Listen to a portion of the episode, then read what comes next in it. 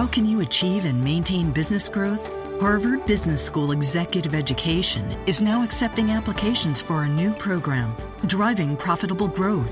Taking place in Boston from October 25th through the 28th, this program focuses on business expansion and organizational growth strategies that can lead your company into the future. Learn more about this three-day program for senior leaders by visiting hbs.me/growth. That's hbs.me/growth. You are Locked On Lakers, your daily podcast on the Los Angeles Lakers.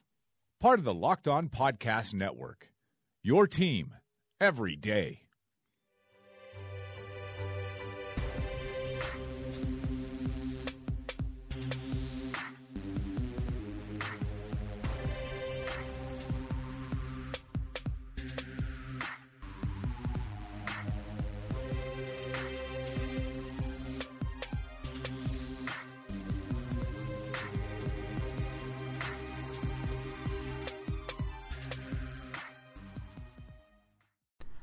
Welcome, everybody, to the Locked On Lakers podcast. I am Anthony Irwin. I am joined by Harrison Fagan. In a second, we're going to be joined by David Locke of the Locked On NBA and Locked On Jazz shows. That's going to be a lot of fun. Harrison, you're finally – look, I just want to clear the air and make sure everybody understands we're on the same page here. You've missed a few interviews here and there. You've been busy with finals and with Silver Screen and Roll stuff. And I've been kind of carrying the load, but I'll just let bygones be bygones. And you are definitely going to talk to David Locke, our boss. Are you excited about that? I'm really excited, but I'm almost just as excited that you are willing to forgive me editing the podcast that I wasn't on anyway. Absolutely. Yeah, I'm just taking the higher road here. I'm being the bigger man. You're truly a saint. I mean, I do have... Anyway, where can people find the show? Show can be found at Audioboom, iTunes, Silver Screen and Roll, TuneIn, Stitcher, and Today's Fast Break. Today's show is brought to you by Mack Weldon.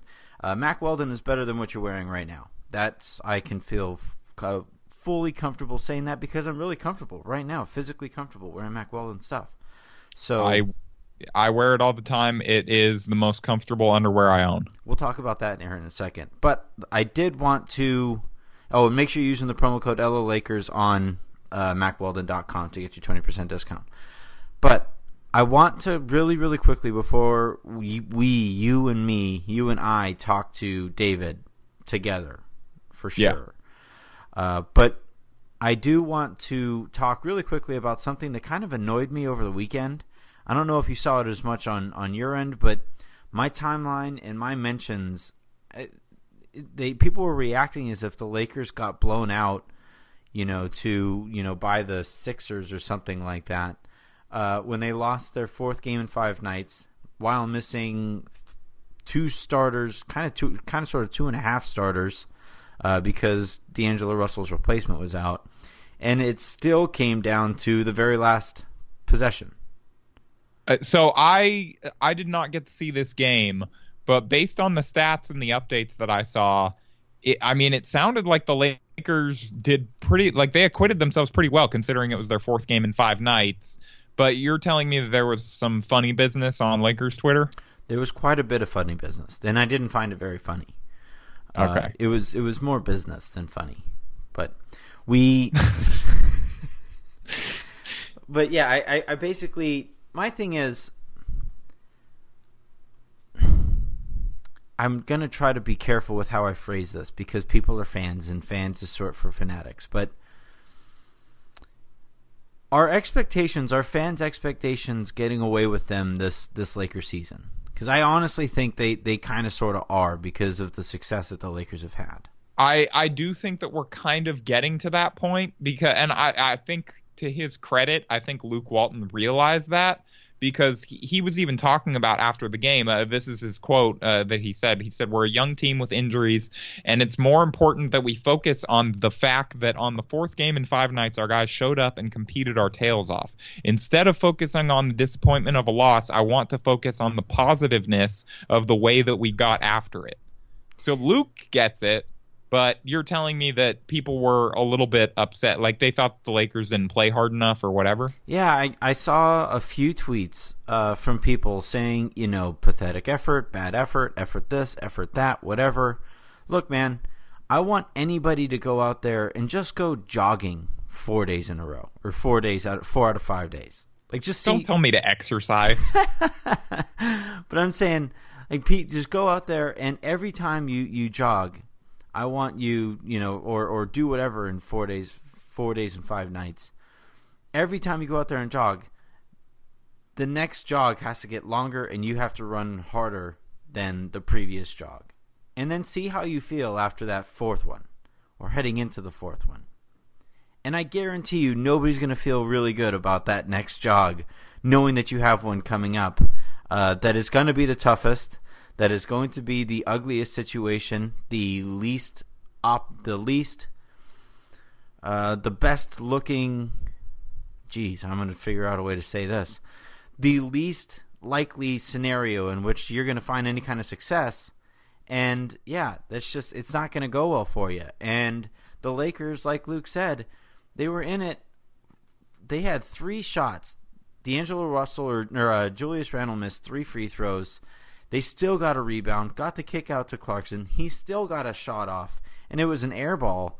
But you just see, like, there was no die whatsoever in this Lakers team, and that's really all you can ask for at this point, when, again, there should not have been any expectations of any kind of, you know, must-win or any kind of situation like that from the get-go this year. I didn't understand what was going on. Yeah, I just know I don't want to jog, but so you kind of lost me on that analogy just because I was so focused on not jogging. But no, I mean, there aren't must-win games for the Lakers this year. There's no such thing as a must-win game for the Lakers this year. Every single win that they get above 17, which it looks like pretty clear that they're going to clear that. Yeah, they could get that next month. It's a bonus. Yeah. Yeah, I mean, they didn't win. They've won, what, 10 games so far this year? Yep. I really should know this. I host the Lakers podcast. Yes, but yes, they've won 10 games so far this year. They didn't win 10 games last year until, like, February. Yeah. It is December. If I did not know, like, if I had not looked it up earlier that the Lakers won 17 games last year, you could have convinced me they won 10 games last year. Like, I probably would have believed it. That season was awful. Yeah. And so, you know, There's no such thing as a must-win game for this team. Yeah, and like I had somebody made a good point, and this is something I'm going to focus on from now on with the shows. But he said, or I think it was a he, but he said basically, you know, do you guys notice a downtick in interest after Lakers losses than after Lakers wins? And it's like, yes, obviously there are a bunch of factors that go into it, but yeah, people are going to be more interested in listening to something where people talk about something that they liked watching than something that they didn't enjoy the result of. So, yes, that's going on. And we'll also try to focus on being more positive after such losses to keep everybody in the state of mind that they should be with this Lakers team, because it's still a fun team. Like, that loss in Memphis doesn't change how fun the season has been at all. No, not at all. And I mean, that's a schedule loss. I think ESPN, due to their schedule metrics, ranked that as the second most likely loss of any team this season. And it came down to the very last possession. They lost by 3. Yeah. Yeah. So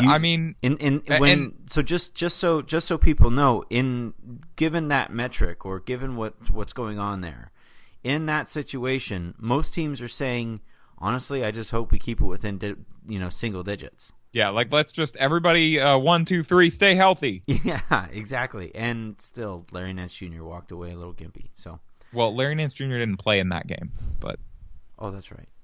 Yeah, you're thinking of Toronto. It was a long road trip for all of us. Exactly. It was a long road trip for all of us. Fourth recap in 5 days. Yeah, fourth game watch. Take a toll on a blogger's brain, but yeah. that's real, especially this blogger. All right, so that was our little bit on the Memphis stuff. Stay positive, Lakers fans. It's still a fun season. It's still a fun team. Okay, guys. Yeah, and by the time you guys are listening to this, the Lakers play again tonight against a team without. I think George Hill isn't going to play, which is really good for the Lakers. because he kind of sort of smoked D'Angelo Russell last time. He's kind of awesome. Speaking of D'Angelo Russell, a major update could be coming by the time everybody is listening to this. And if it is big news, I promise I will either jump on Facebook Live or we'll just record a really, really short podcast. We'll figure something out if we get big news about D'Angelo Russell. But, Harrison, I'll let you take it from there. You did not tell me that I was going to take anything from anywhere. But, yeah, the Lakers are going to D'Angelo Russell is going to see a doctor tomorrow, and the Lakers are going to figure out if he's going to be cleared to play in Monday's game, if he's going to be cleared to play this week. Maybe by the time that you're listening to this, but maybe not. It might be a couple hours from then if you download this Monday morning. But we will know something Monday as far as D'Angelo Russell's health. We will have some type of update on Monday. And that in and of itself is good news. Just that we're going to get a little bit more information on him and what his exact knee situation is. Yep. So that'll be great to see. It'd be great to have the Lakers back healthy again. I think the last time I had a hot take, it was that the Lakers were better without D'Angelo Russell. I think, I'm willing to say that one was proved wrong, even though they're satirical. But yeah, I know you guys, I've had some people ask about those. We're going to bring that back tomorrow, I promise. I have an X on Tuesday's show. That the prospect of your hot take was so hot that you kind of sort of cut out there when you said that you have another one coming tomorrow. So yes, Tuesday's show we are going to have Harrison's hot take. Really quickly before we bring David in here, I want to talk to everybody about Mack Weldon. Mack Weldon, again, it's better than what you're wearing right now. They believe in smart design, premium fabrics, and simple shopping. The online experience of shopping at Mack Weldon is really, really good.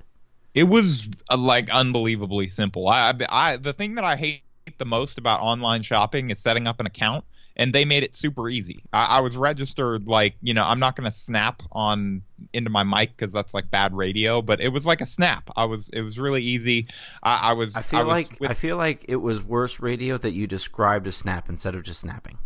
Man, it's not like we're pros at this, but yeah, their stuff is great. It's really comfortable. You can order it really easily. And it's just, it's my favorite underwear that I own. And I'm not just saying that. Absolutely. And they have confidence in their product. They want you to be comfortable. So if you don't like your first pair, you can keep that pair and they'll refund you. No problem whatsoever. No questions asked. So that's great to know. I'm willing to absolutely guarantee that you will like that pair. Yes, absolutely. So make sure you go to MackWeldon.com. Use the promo code LOLakers to get 20% off. It's the holidays. It makes a great gift. Yes, an incredible gift. If you want to get me a gift this year, I don't know. The holidays are coming up. If you're planning on getting me something, I wouldn't mind some Mack Weldon stuff. Your gift, I believe, is being able to talk to David here in a second. Okay, I'll settle for that. That's a close second behind Mack Weldon. All right, so let's go ahead and bring David in here. Again, MackWeldon.com. Use the promo code LOLakers. Fun conversation to come, I would imagine, with David. It's gonna be fun. I'm looking forward to just having Harrison just be able to talk to another human being. Yeah, man, I miss it. All right.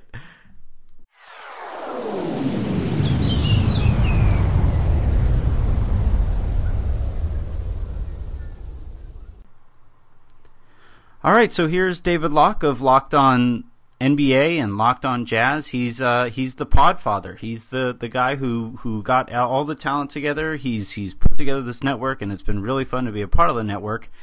He is also the voice, the play-by-play voice of the Jazz. Lakers play the Jazz by the time you guys are listening to this tonight.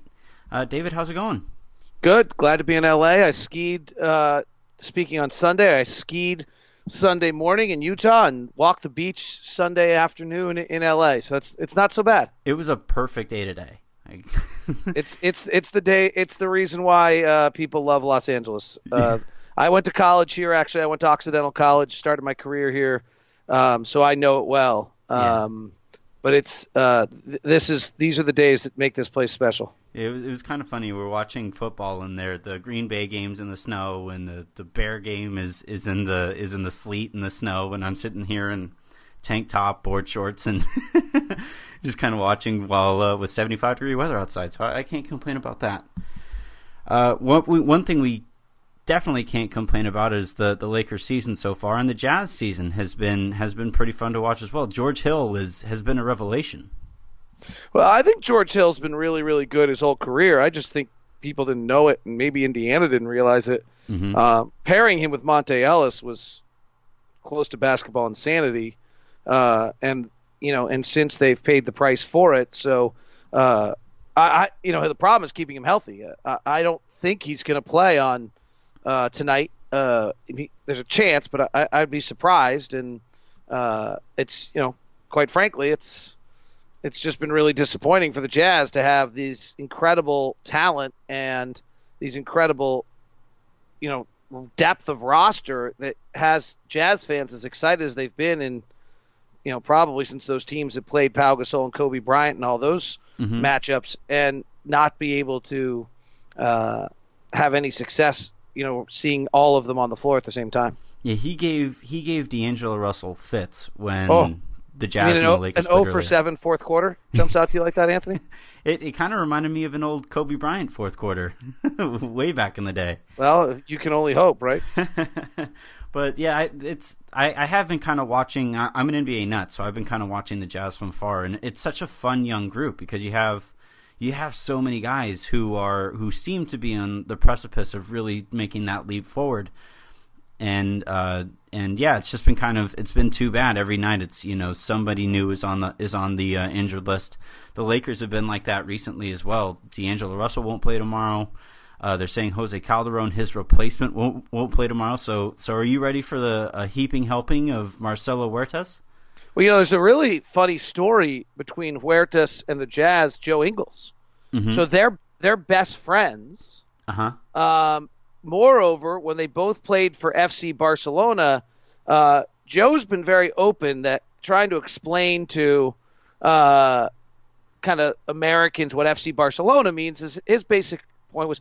It's as though you're a baseball player and the Yankees ask to sign you. Yeah. You have to go play for them if they ask. He said it was also the worst years of his career because they can just sign anyone. And so then he ended up not playing.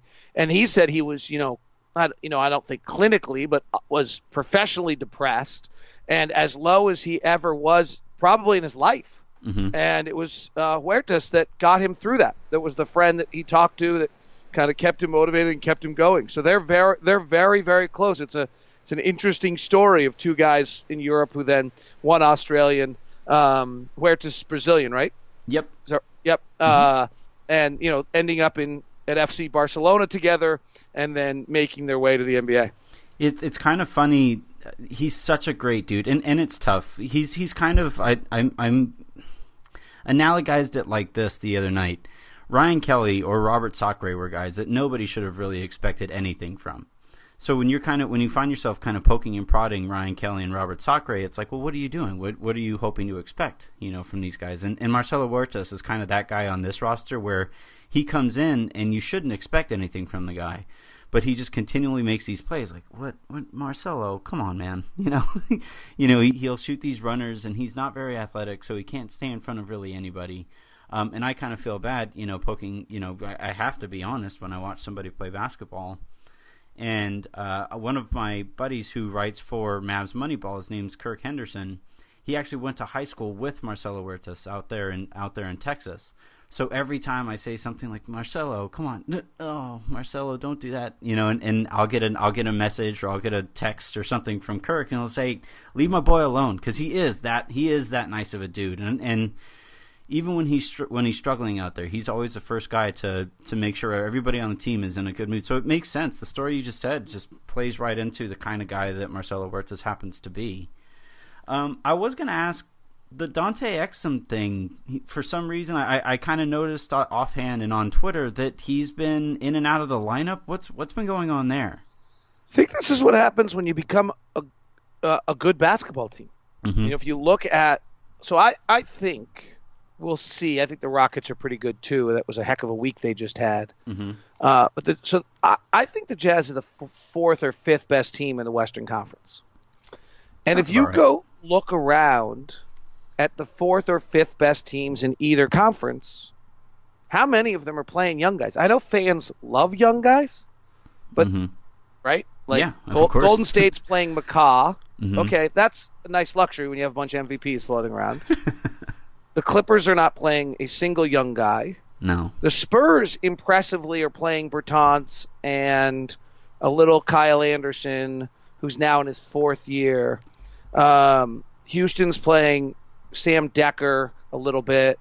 The Jazz are playing, you know. So what ends up happening when you get good is those courtesy minutes that you get just because you're a young prospect that's developing. What everybody thought Byron Scott should have given D'Angelo Russell last year. And he at times didn't give them for no really good apparent reason. Okay, so illogically didn't give them. That's where Dante is right now.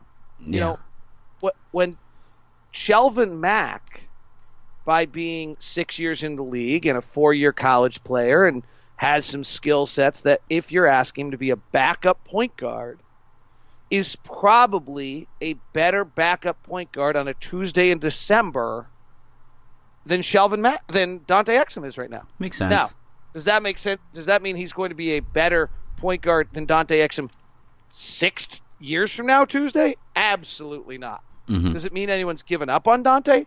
Absolutely not. But this team is now good, and so this is a second-year NBA player who played courtesy minutes, really. I mean, he played because there wasn't anybody else who was any good, and he's still got huge growing pains to what he does, and so therefore his minutes are down. And he played better the other night. He was horrendous two nights before, and that might be the best way to sum it up, right? So two nights ago, he was awful against Miami, and then he was pretty good the other night, and that's what young players do. But if you're trying to win, you can't have young players do that. Right. It's pretty tough to carry somebody who's playing horrendous when you have somebody who can step in and not be horrendous. He might not be great, but he won't be horrendous.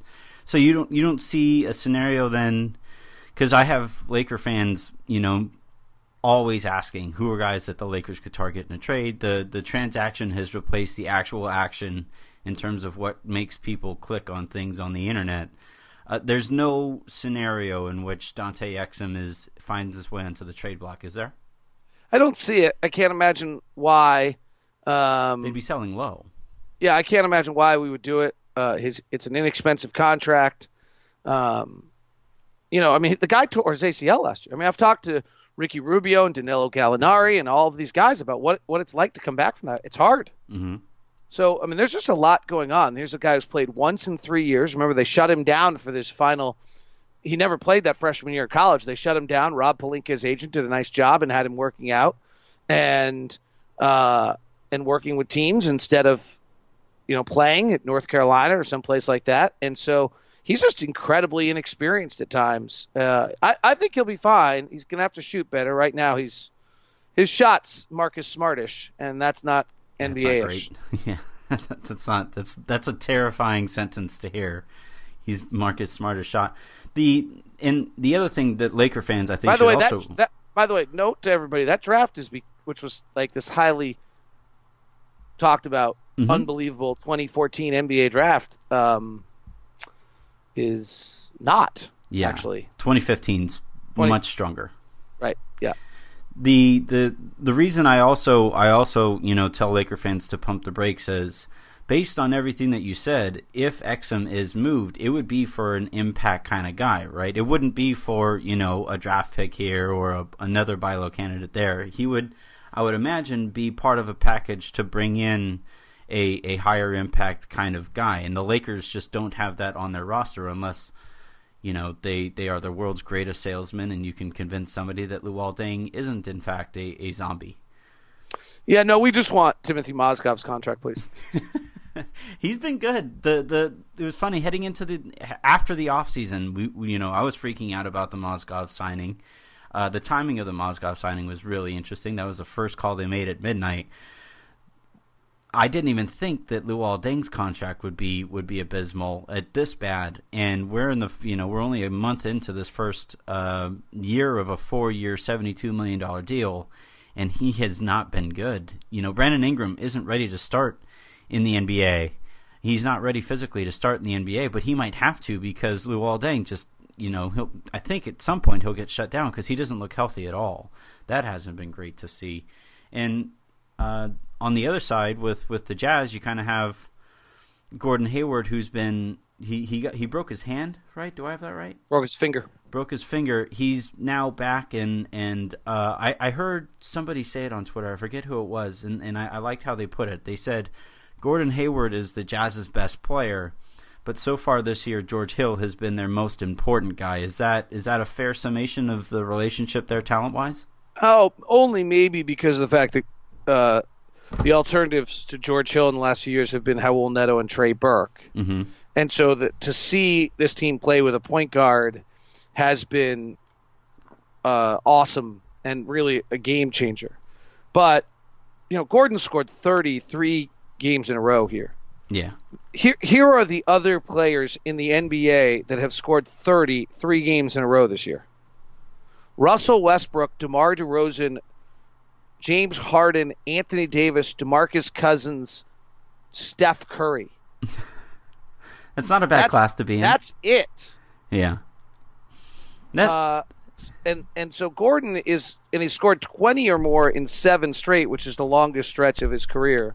He's a completely different player than he was last year, 2 years ago, 3 years. I mean, he's a totally different player right now. And if you kind of – I can't get into specifics here. This would be kind of knowledge. But he starts the year, scores 20 and 5 straight. Something takes place. He has 3 bad games. He's now scored 20 and 7 straight. Mm-hmm. That's getting into some rarefied air, and it only until recently has been shooting the ball well. So eye-opening early in the year that he was scoring 20 while not shooting well. He's in a contract year, right? He has a player option this year? Oh, yeah. So that makes things interesting out there in Utah, right? There's no chance he doesn't get, you know, signed to the max extension, right? Or to the I would think in this landscape when there's only, you know, there's only 8 players in the NBA that take 5 threes a game and go to the free throw line 5 times. Mm-hmm. There's only 5-6 players in the league that average the collection of numbers that Gordon has. Some of them are much larger than Gordon, but you know, Gordon at 22 points and I think 6 or 7 rebounds and 4 assists. I mean, you're talking Russell and James Harden and Giannis Antetokounmpo, and I mean, there just aren't guys that do this. And yeah. So I can't imagine him taking anything other than the max. Yeah, Laker fans have kind of eyed him all year, and I'm as guilty of it as well. But I just but you don't have any money. Well, right, and I just don't see a situation where Utah doesn't just give him all the money. They can offer him more than other teams can, and he's such a big piece of what they've done so far. They're finally turning the corner here to where they're going to be a perennial playoff contender. You have to keep a guy like Gordon Hayward around. I would hope so. I enjoy him immensely as a person. It's been a real highlight of my career to watch him develop and grow up. It's a you know, real luxury that I have in my job to get to know these people and these players as humans, and to see him come from the 20-year-old kid that got to us to now married father of 2 has been an incredible pleasure. That's great to hear. It's funny, people don't really think of the relationship that, you know, a play-by-play guy, because how long have you been there with the Jazz now? You know what, I actually don't, I could be wrong. I think this is year 7 or year 8. I was thinking it was 7, yes. People don't really realize about, you know, the relationship, the human element of working with a team as long as you have. And watching, yeah, kids grow up into men. Before the season started, you were not as high on D'Angelo Russell. Now, he's been hurt the last couple of weeks, and he hasn't put up the counting stats that I think people really anticipated. But he has been a pretty big part of what the Lakers have done this year. Are you still down on D'Angelo? I actually would say Locked On Lakers gave me kind of a perspective on him that I may not have had myself. You know, I didn't love his. So actually, let me kind of walk through this. Mm-hmm. I did love him out of college. Okay, so that vision that he has on the floor is elite. Yeah, and really is special. So out of college, I was a big fan of his coming out of the draft. I mean, I really thought he was a game-changing passer. Passing is still the most underrated skill in the game. I was disappointed watching him in the first year, and you know there probably could not.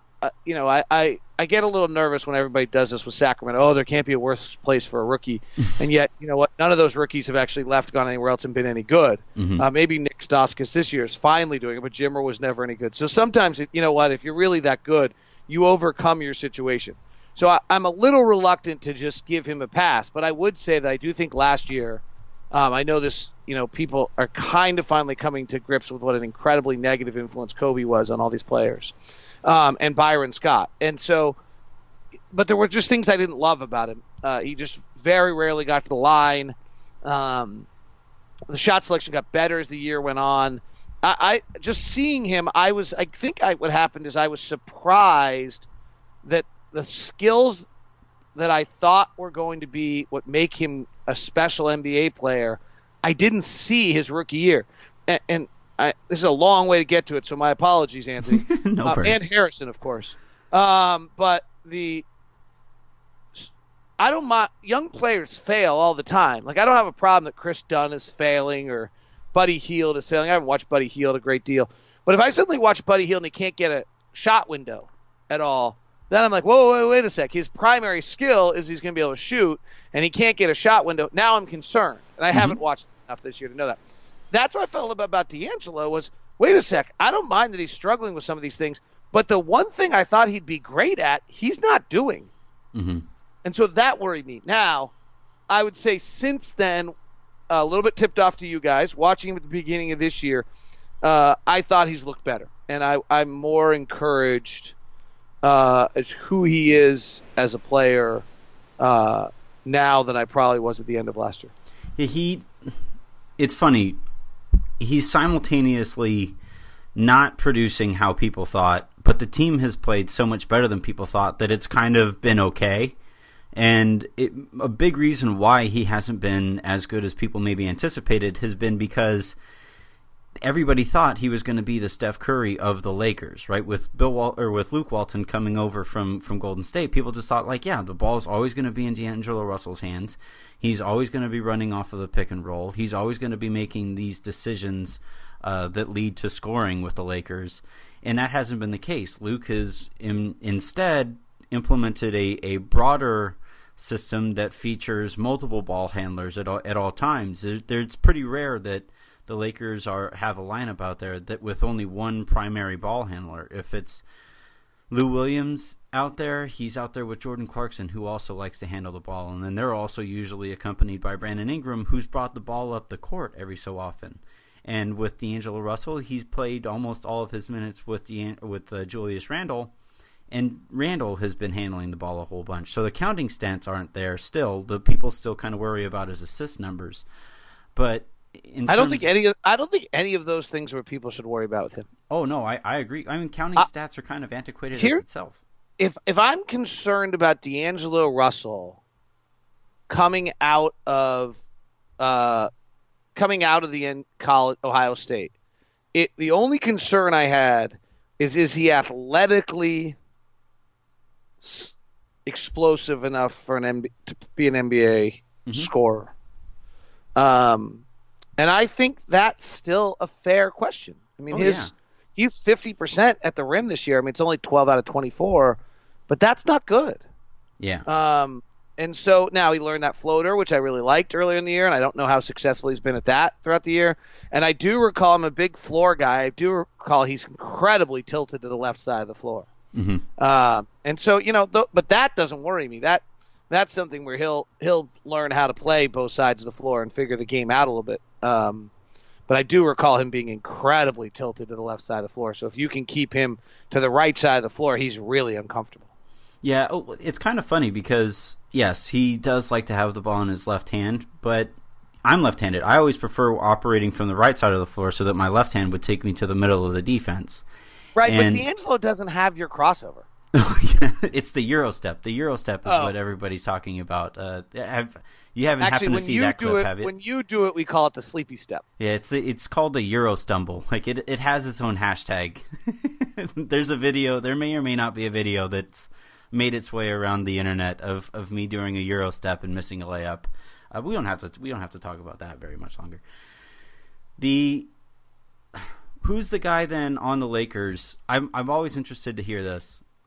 Who's the guy then on the Lakers when you watch the team who you say, okay, yes, they can build a roster around this guy? Or is there a couple guys who you say, would you be comfortable calling the Lakers a playoff team with this core so long as they continue to push, so long as they continue to develop? I don't know if I have that guy right now. I guess it has to be D'Angelo, unless you're going to tell me you think it's Julius Randle, and I'd like a larger sample size to believe what I'm seeing. Mm-hmm. With him, though, wow, super impressive and great work. I love this about Luke Walton, and this is truly what I love about the Warriors, too. I think gets talked about not enough. They allow players to be great at what they're great at. Absolutely. And so if you actually look at the Warriors last year, Andre Iguodala got criticized his entire career for not being good enough being a number one guy, right? Like they let him just – Mo Spates is a horrendous gunner that's hard to watch. And they just, let him be. Don't let Zach Harper hear you talk about Mo Spates like that because he – Yes. Zach Harper and I do this on a nightly basis because he's now Salt Lake-based. Uh-huh.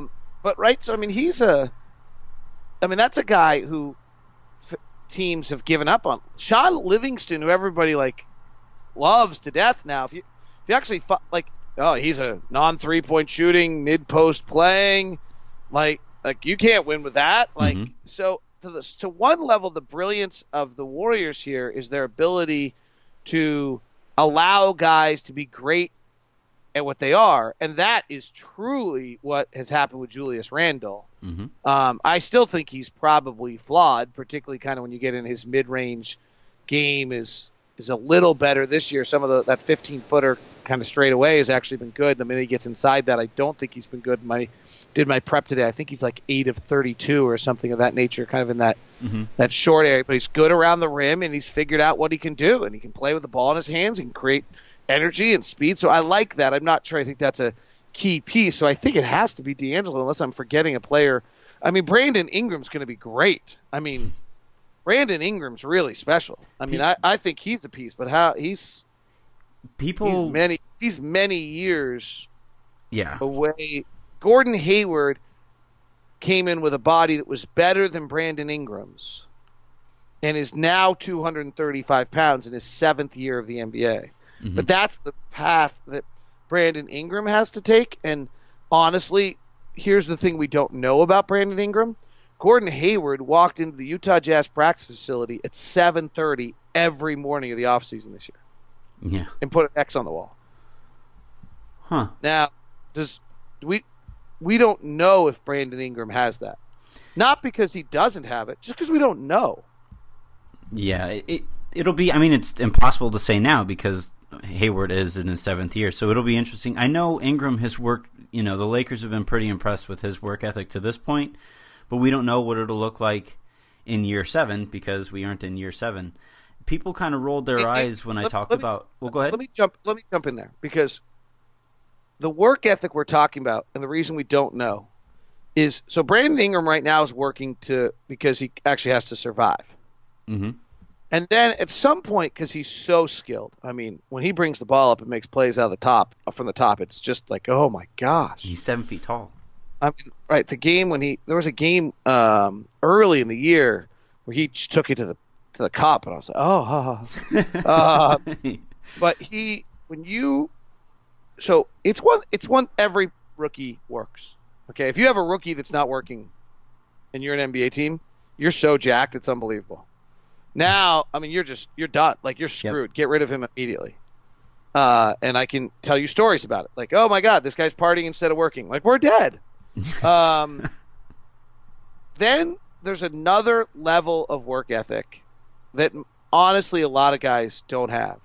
And that's I'm really good and I'm going to get paid $100 million. But that's not enough for me. Yep. And I there's no way to know. I mean, like, come on.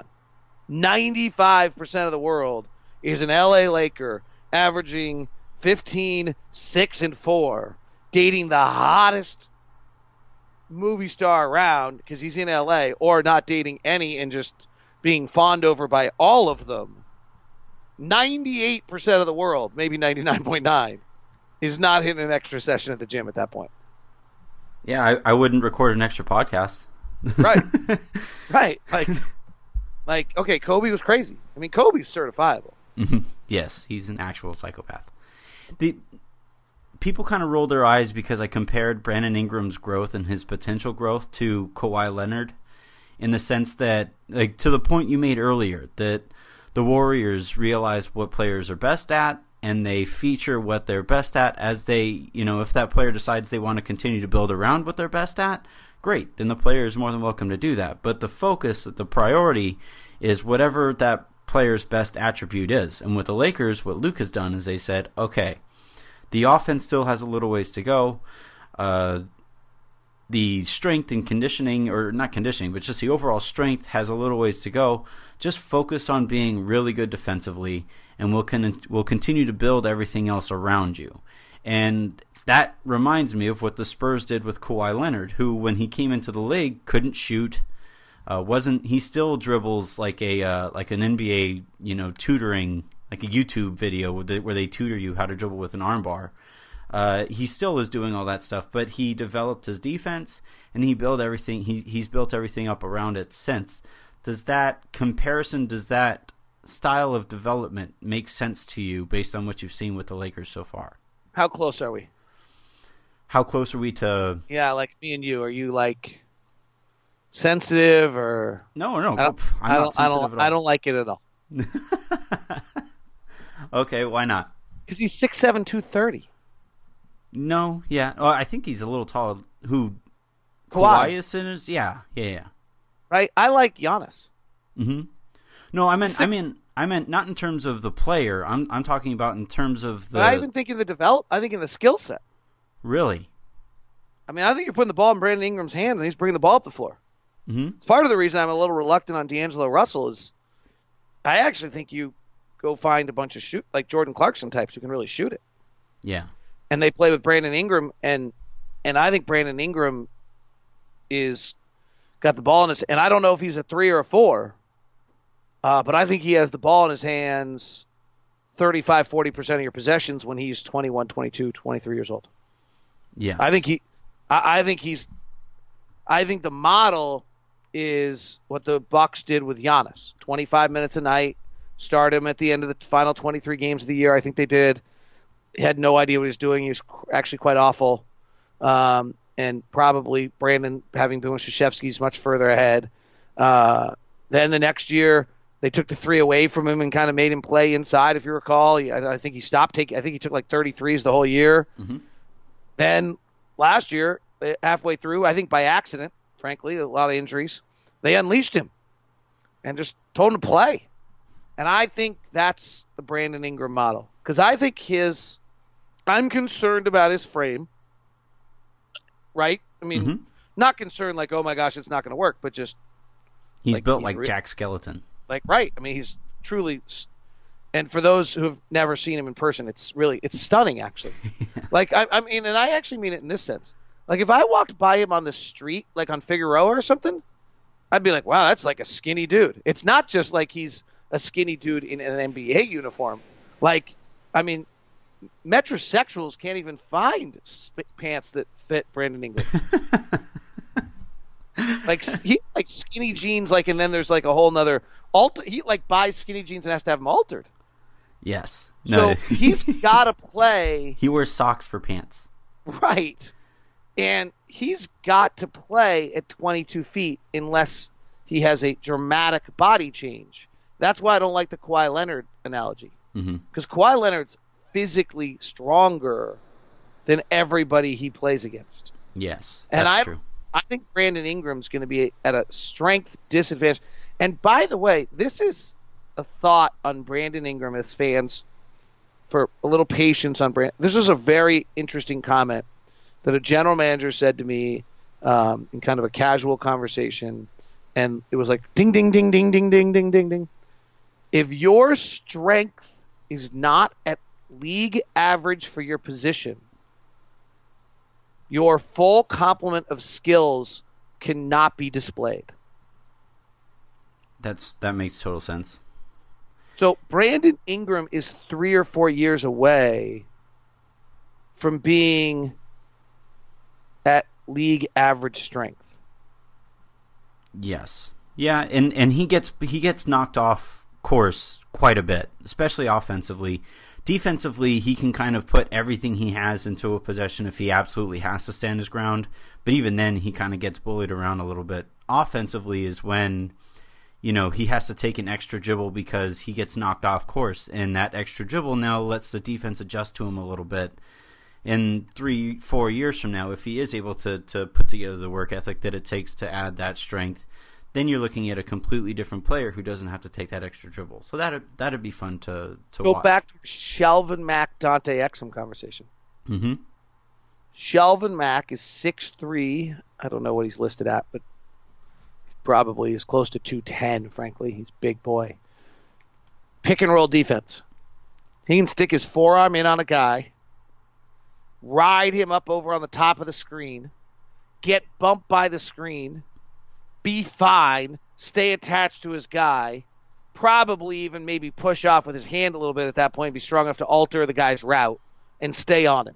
Mm-hmm. Okay? Right? Yep. I mean, he's a 26-year-old man. Dante Exum, much more talented, much more athletic, can't do that at all. Yeah.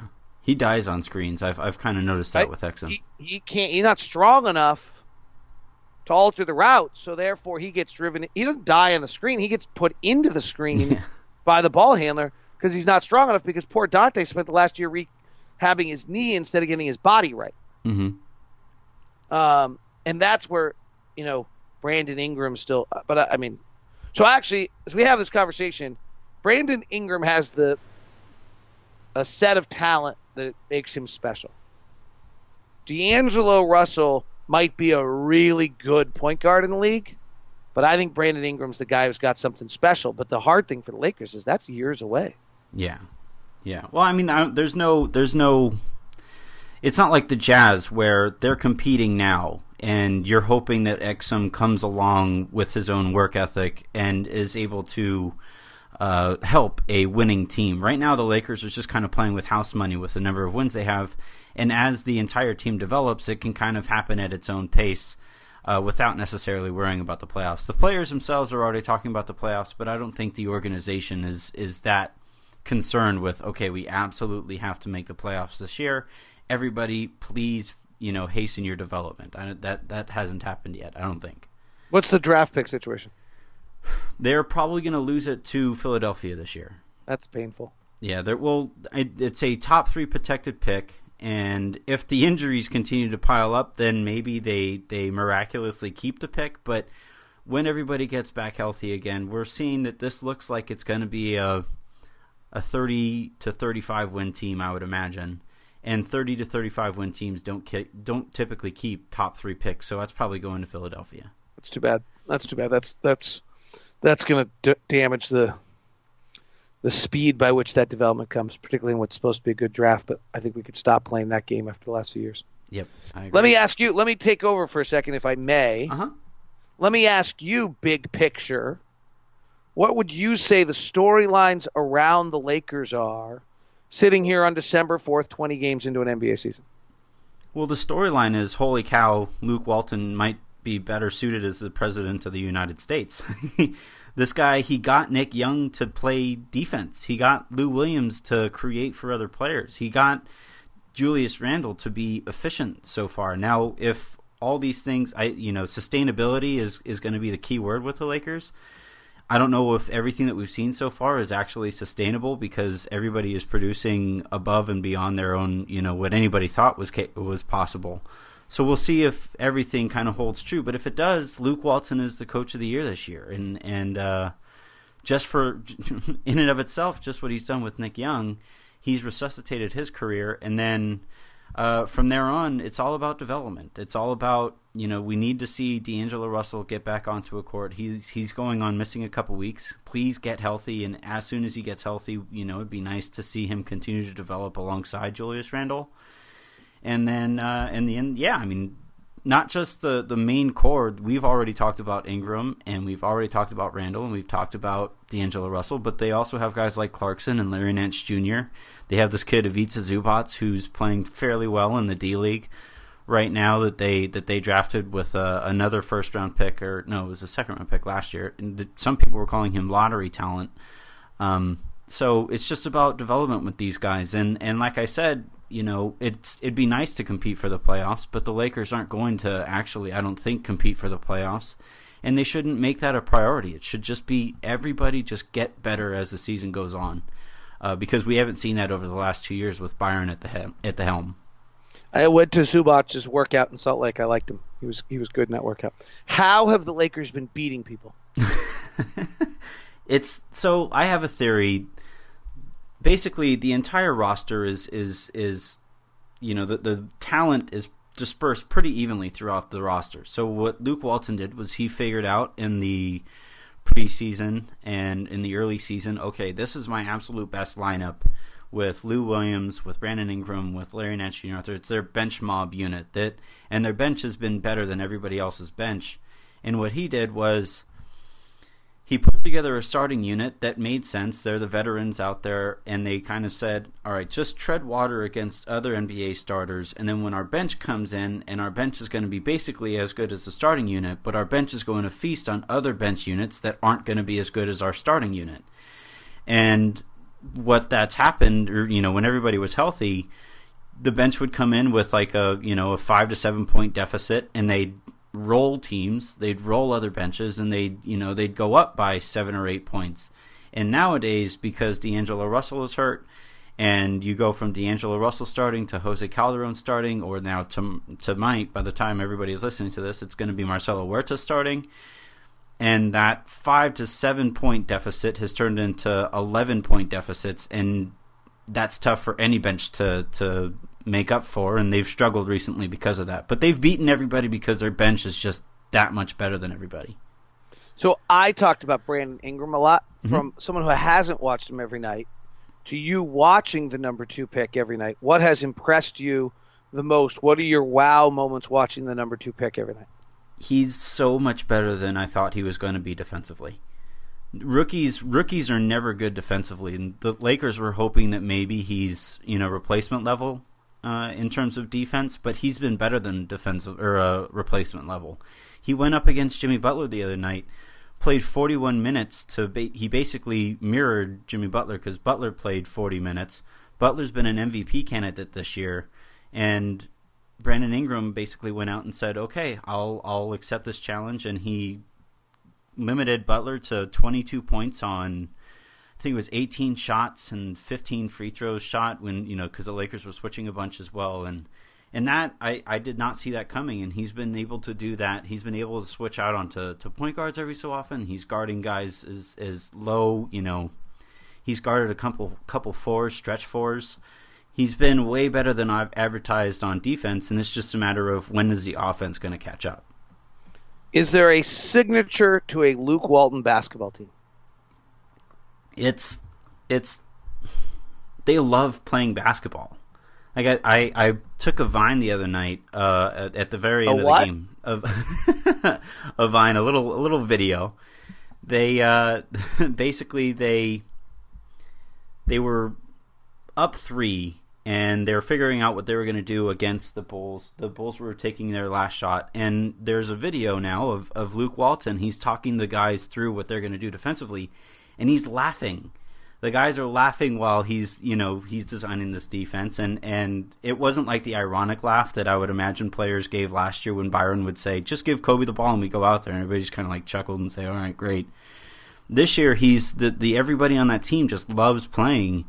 And we've had multiple guys say they literally run through a wall for Luke. And I would imagine Luke has told people not to run through walls because they have such injury problems. But they're playing so hard because they really like this guy. They've really bought into him. And that, you know, it's completely intangible. But yes, the signature is how much these guys like playing again. Awesome. Yeah. They look good. I mean, I wrote down, I was looking at my notes. After every single one of our games, I write a feature called Empty the Noggin. Mm-hmm. And I was looking at my Empty the Noggin from Game 2, and I wrote, if the Lakers don't get beat down by losing, they are going to be a tussle for people every night. Yeah. Yes. And to their credit, they've had a couple tough losses. They've had a couple stretches where just the talent that they're going up against is better than they are, especially when they deal with the injuries that they have recently. And they don't let themselves get down. The 4-5 game losing stretches that the Lakers went through last year aren't happening this year. You know, they'll lose a couple and you'll kind of think, oh man, this feels like a schedule loss. And even if they do lose, it comes down to the final possession. They aren't getting blown out very often. I think they've only gotten blown out one time or two times this year. And yeah, they just play hard. They love basketball, and they're a fun group to watch. They're good kids too, which is, as you've seen with Gordon Hayward, is as important as anything. That gives a good summary of the Lakers, so I'm set on that. Absolutely. All right. Well, this was a lot of fun, David. Let's do this again soon. Best of luck to the Jazz tomorrow, and best of luck on your call. And enjoy the Los Angeles weather again. I will. And you really need losses, so why don't you give us tomorrow? Sounds good to me. That works for me. It's Marcelo Huertas is going to start for the Lakers. It's not going to end well. All right. Awesome, dude. All right. I'll talk to you later. Everybody, make sure you guys check out Locked On NBA. He's had great guests throughout the year. Locked On Jazz is great. The Jazz are a fun team to watch as well. They're on the precipice of doing something probably pretty special. So just, you know, it's fun to be able to listen to David talk about them from the get-go. And if I plug it, Locked On NBA was with Chris Ballard, who wrote the article on the process, and I don't think anybody else has had an interview with Chris Ballard yet. So maybe he's done something since, but at the time, we were the only ones who got him on the Locked On Podcast Network. So it was an interesting interview about who the heck this crazy guy Sam Hinkie is. So I got to ask you this way. Are you more proud of the progress that the Jazz have made this year, or are you more proud of being able to watch your baby, the Locked On Network, grow the way it has? I don't have anything to do with how the Jazz play. I try to be helpful to the coaching staff if I can in any capacity, but I think my help to them is probably almost non-existent or of no value, so I would be much more proud of what the Locked On Podcast Network has done, because that's actually something that I might have actually contributed to and had an impact on it. You most definitely has helped. You've definitely helped Harrison and I, so we're really thankful for that, and we'll talk to you soon. Great. Thanks. I appreciate the great work. Hope Laker fans realize how excited they are, how fortunate they are to have, and should be excited and fortunate to have Locked On Lakers. Absolutely. All right.